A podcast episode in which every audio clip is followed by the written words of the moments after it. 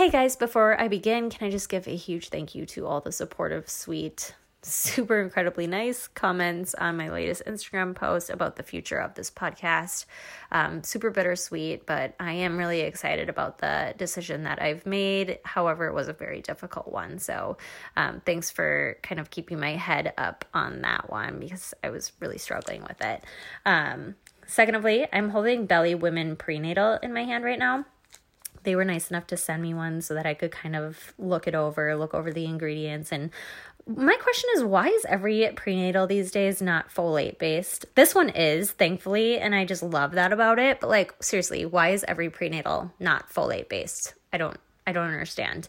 Um, and also, I love that they have belly women and they have belly men because, you know, quoting their words from their website, two prenatals are better than one. And yeah, I truly believe that. Kind of a cool, kind of a cool concept.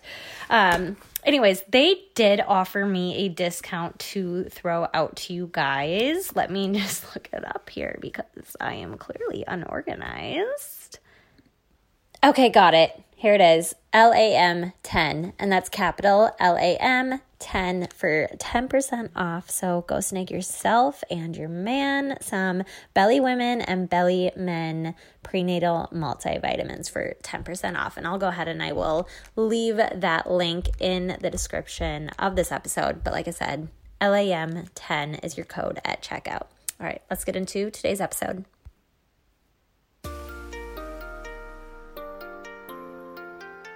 What's up, Lamb Fam? Welcome back to the Life After Miscarriage podcast, where we unapologetically chat the ins and outs of what life is actually like after miscarriage.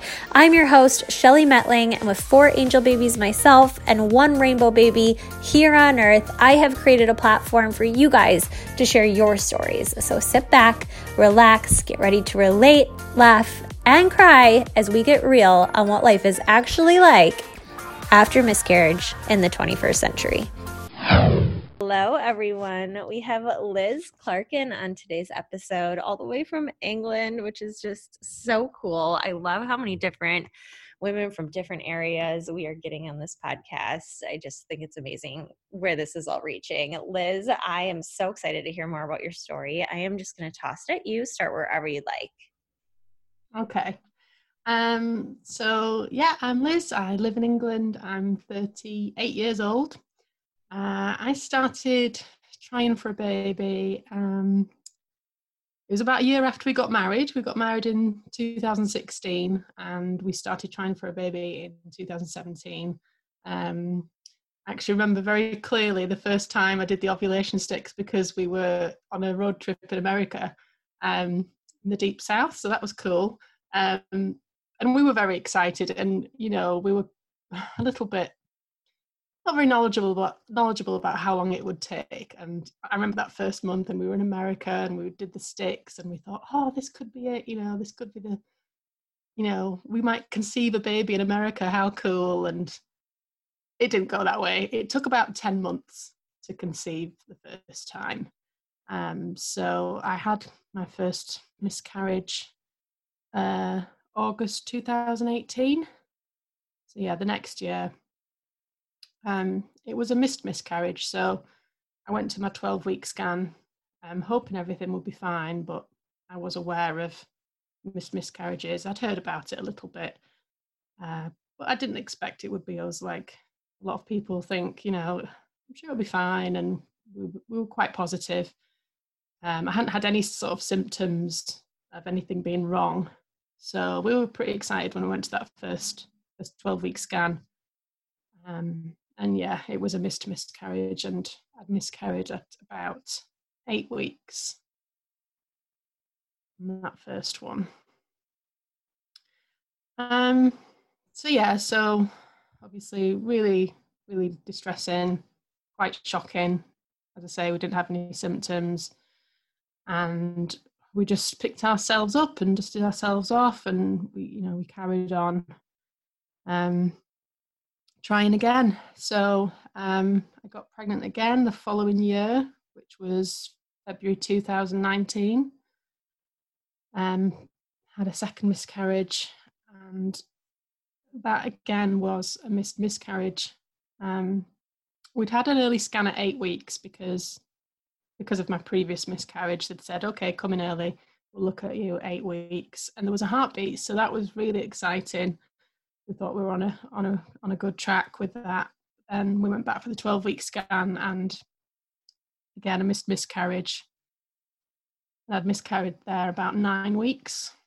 Again, no symptoms at all that anything was wrong.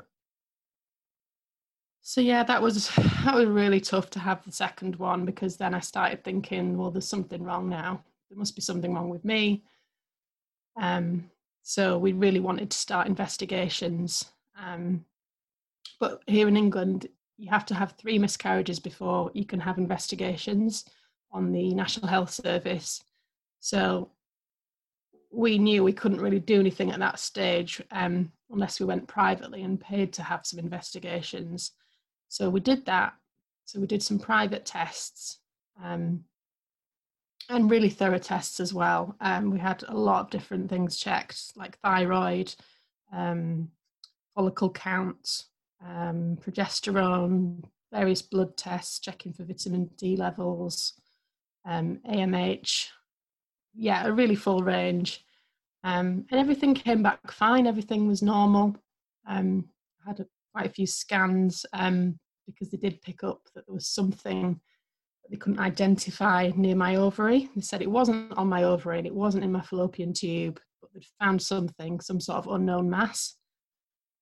Um, so that was a little bit worrying. So they said, um, "Yeah, we, we don't we don't actually know what that is." Um, and we'd we'd asked to have some tests on on the National Health Service as well. So we were waiting to hear back, but we knew it, it was unlikely we would, we would get many many tests from them because we'd only had two miscarriages. Um, but then we did actually hear that our hospital was looking at women who'd had two miscarriages and were over the age of 35, which I was. So I then did qualify for some tests, some free tests. So yeah, we, we started looking into that. And there were very similar tests. Um, there was an additional test they did, which was karyotyping, which was looking at our genetics. So we had that that done as well. Um, and my husband got checked as well. Um, he had his um, sperm check, so everything was fine there.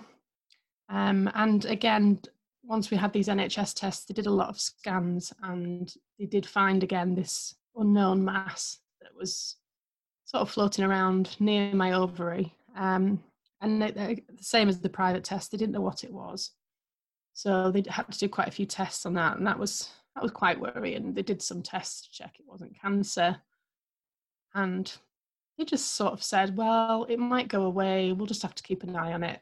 So it was a bit strange, um, not knowing what it was. So, so yeah. So then, where are we up to now? So I think after we found out everything was fine, we just carried on trying, um, trying again. So I got pregnant again in August 2019, and I had a third miscarriage. And that one was at six weeks, um, and that was one was different because it was a very visible miscarriage. It wasn't a missed miscarriage like the previous ones. Um, just started bleeding really heavily. Um, went to hospital, and yeah, um, they suspected a miscarriage, but it was over a weekend and they couldn't do the, the, the ultrasound and it was a bit distressing. So we had to go back on the Monday, a couple of days later, and yeah, they confirmed it, it was a miscarriage at six weeks.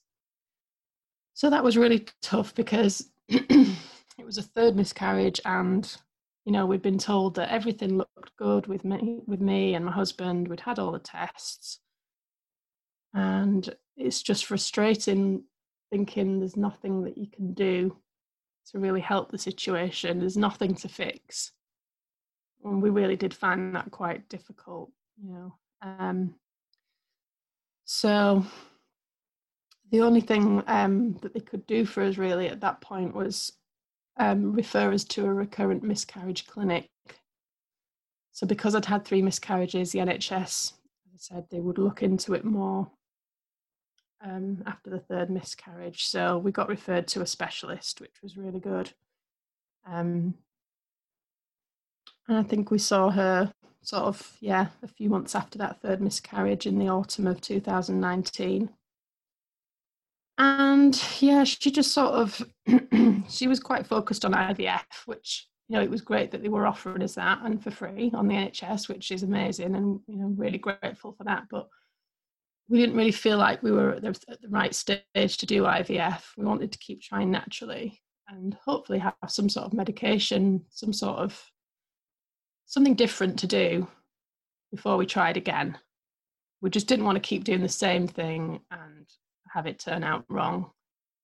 So it just seems madness to keep doing the same thing and expecting a different result. So we really were hoping for some medication, something that would would make it feel different.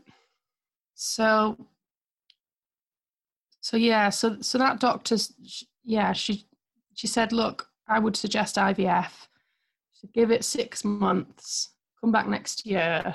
If you're not pregnant by by March in 2020, we can give you IVF. So it was great that we were being offered it, but that also added pressure because she was giving us a bit of a time, a bit of a deadline. Um, so that was a bit a bit tough, knowing that we sort of had a six month window to try and get pregnant again. And obviously, we didn't have to take the IVF, but there wasn't much else she could really offer us at that point. She was kind of saying, "Look, you're healthy, your husband's healthy. There's no reason you can't have a baby to term." So, so yeah, we went away and started trying again. Um,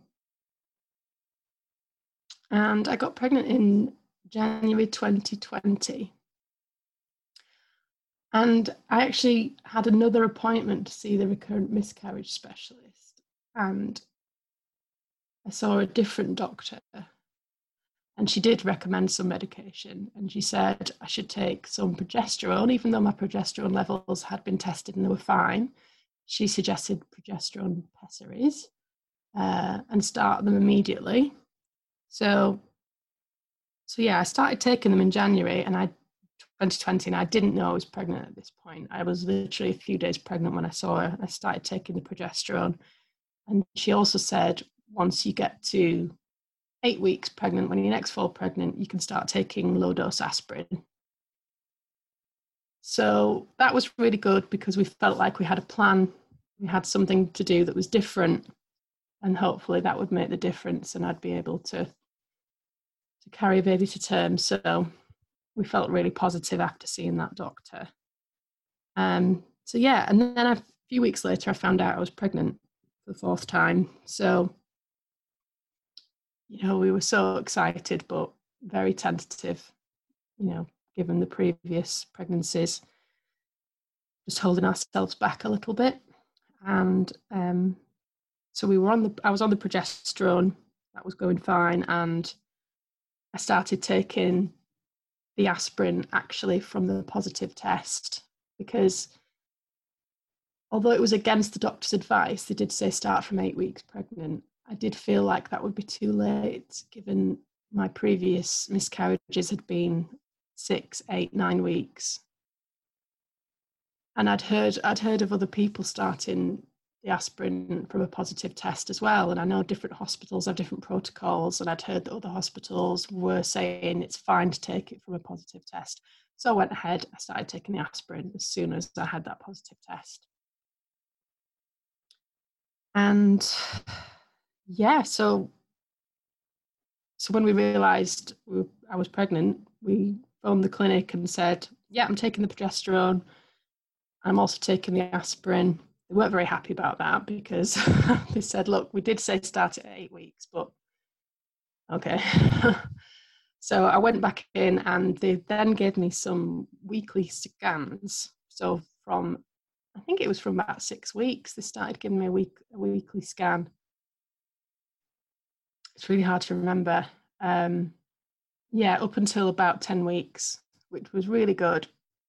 It was also quite nerve wracking because of our previous experience with scans and the mis- miscarriage, mis- miscarriages, yeah, scans, mixed feelings about that. It can be really daunting and can be worrying going in there. So yeah, I had weekly scans, and that was a good thing. We got we got to see that the, the, the baby was okay and everything was progressing each week, which was really, really did give us a lot of hope. And then, yeah, once we got past eight weeks, eight, I think it was nine weeks, that was the furthest we'd ever got. So we started to get a little bit, little bit more excited. Um, and yeah, on the 10 week scan, we could really see a lot of movement with the baby. We could see the little, little baby shape, and it was really, really special. So that was really exciting. And then they actually sort of discharged me from that current miscarriage clinic and sent me back to my normal hospital. And I was under usual sort of care from then on. And I had a 12 week scan, and everything was really good. And yeah, from then on, it was just a normal sort of pregnancy. Um, and I had my baby last October. So yeah, October 2020 had my little girl who's called Ren, and she's yeah three three months old now. So exciting, isn't it? I mean, you literally advocated for yourself and just took the aspirin. We got to do what we want, right? yeah, it was a little bit naughty, but hey, you know your own body, don't you? And you know yeah. your own experiences and. I did a few things like that myself. So yeah, yeah. Uh, well, I'm so happy for you. How so? How was the how was pregnancy after loss? Really, really tough. Um, I just think I just we both me and my husband just felt so tentative about it. We we just didn't really let ourselves get very excited. Mm-hmm. Um, we were just too burned by the previous miscarriages and yeah especially those first 12 weeks you just feel so on edge you just every time i went to the toilet i was expecting to see blood you know every sort of twinge every pain you're thinking oh i'm losing the baby so it's really difficult and, yeah. yeah and did, i don't know if this happened to you but for me did the so did the end of pregnancy really get anxiety filled as well yeah yeah. I, I remember as I got closer to like delivering, I got I had like more fear that I was gonna lose. Yeah. Them. Yeah, definitely. So I, I feel like the second trimester was really good. Yes. Because uh, it's quite uneventful. Um.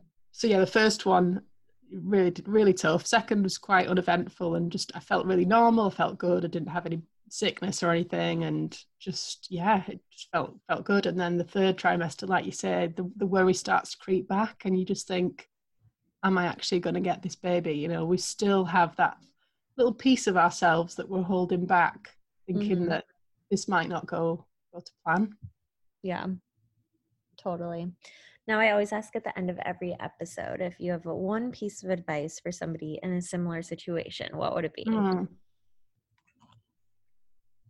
Well, definitely watch your channel because I honestly took so much comfort from your videos, Shelley. I really did. Oh, and you. I'm glad. you know, I had, I had some really dark days, really dark dark months. Um, and your videos really kept me going. And you know, I think one of the phrases you said was "keep your eyes on the prize," mm-hmm. and that that really stuck with me. And I really, when I had difficult days, I kept thinking that. Um, it really helped me. Um, and also, I had acupuncture. I, I saw a fertility acupuncturist, and she really helped me. And she was almost like a counselor as well. She really listened to everything I was going through, and she did a lot of acupuncture around, as I say, fertility and you know getting pregnant and holding a pregnancy. So that was that felt like the right thing to do, and like I was you know doing something proactive because there's so little you can do as you know it's mm-hmm. it's really a lot of luck so it, it felt like i was doing something good to help the pregnancy along yeah i would recommend acupuncture um and yeah just really talking to friends and family because they really get you through and i had a wonderful network of friends and family around me and I, I just really think you've got to keep talking and keep that dialogue going because it's it can be really lonely going through this on your own Absolutely. And if somebody wants to reach out to you, Liz, where could they do so? Yeah, I'm on Instagram. So um, my Instagram handle is Mrs. Elizabeth Clarkin, all one word. Um, so if anybody wants to to chat about their experience, I'm I'm very happy to to talk to anyone who needs someone to talk to. As I say, I, I found it so helpful to talk to people who, you know, gone through similar experiences. Um, and your podcast and your YouTube channel really helped me and helped me connect with other people as well. So, yeah. Well, that's awesome. I mean, I started that because I needed I needed the people too, you know. so yeah. Yeah. I just appreciate you watching and listening and I'm so happy that it found you and I'm so happy you have your rainbow baby. Oh, know, thank you. Yes, yeah. you'll have to keep us posted moving forward. I don't know what your guys' plan is. It's pretty early to start thinking about that. Yeah. Um, but life after miscarriage is life after miscarriage and it can be difficult even after the rainbow baby. Yeah. Yeah, definitely. Yeah.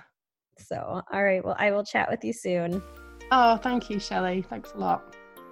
Thank you so much for listening. If you want to share your life after miscarriage story, go to shellymetling.com, click on the Life After Miscarriage tab, and add yourself right to the recording schedule. And I can't wait to chat with you soon. Next one.